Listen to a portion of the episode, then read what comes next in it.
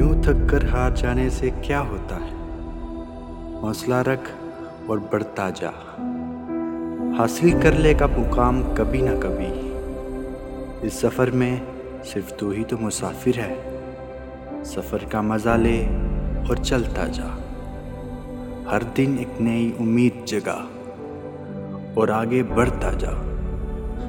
थक जाए तो बैठ जा, मगर उठने के जज्बे के साथ फिर मंजिल तक पहुंचना आसान होता है। युद्धक कर हार जाने से क्या होता है।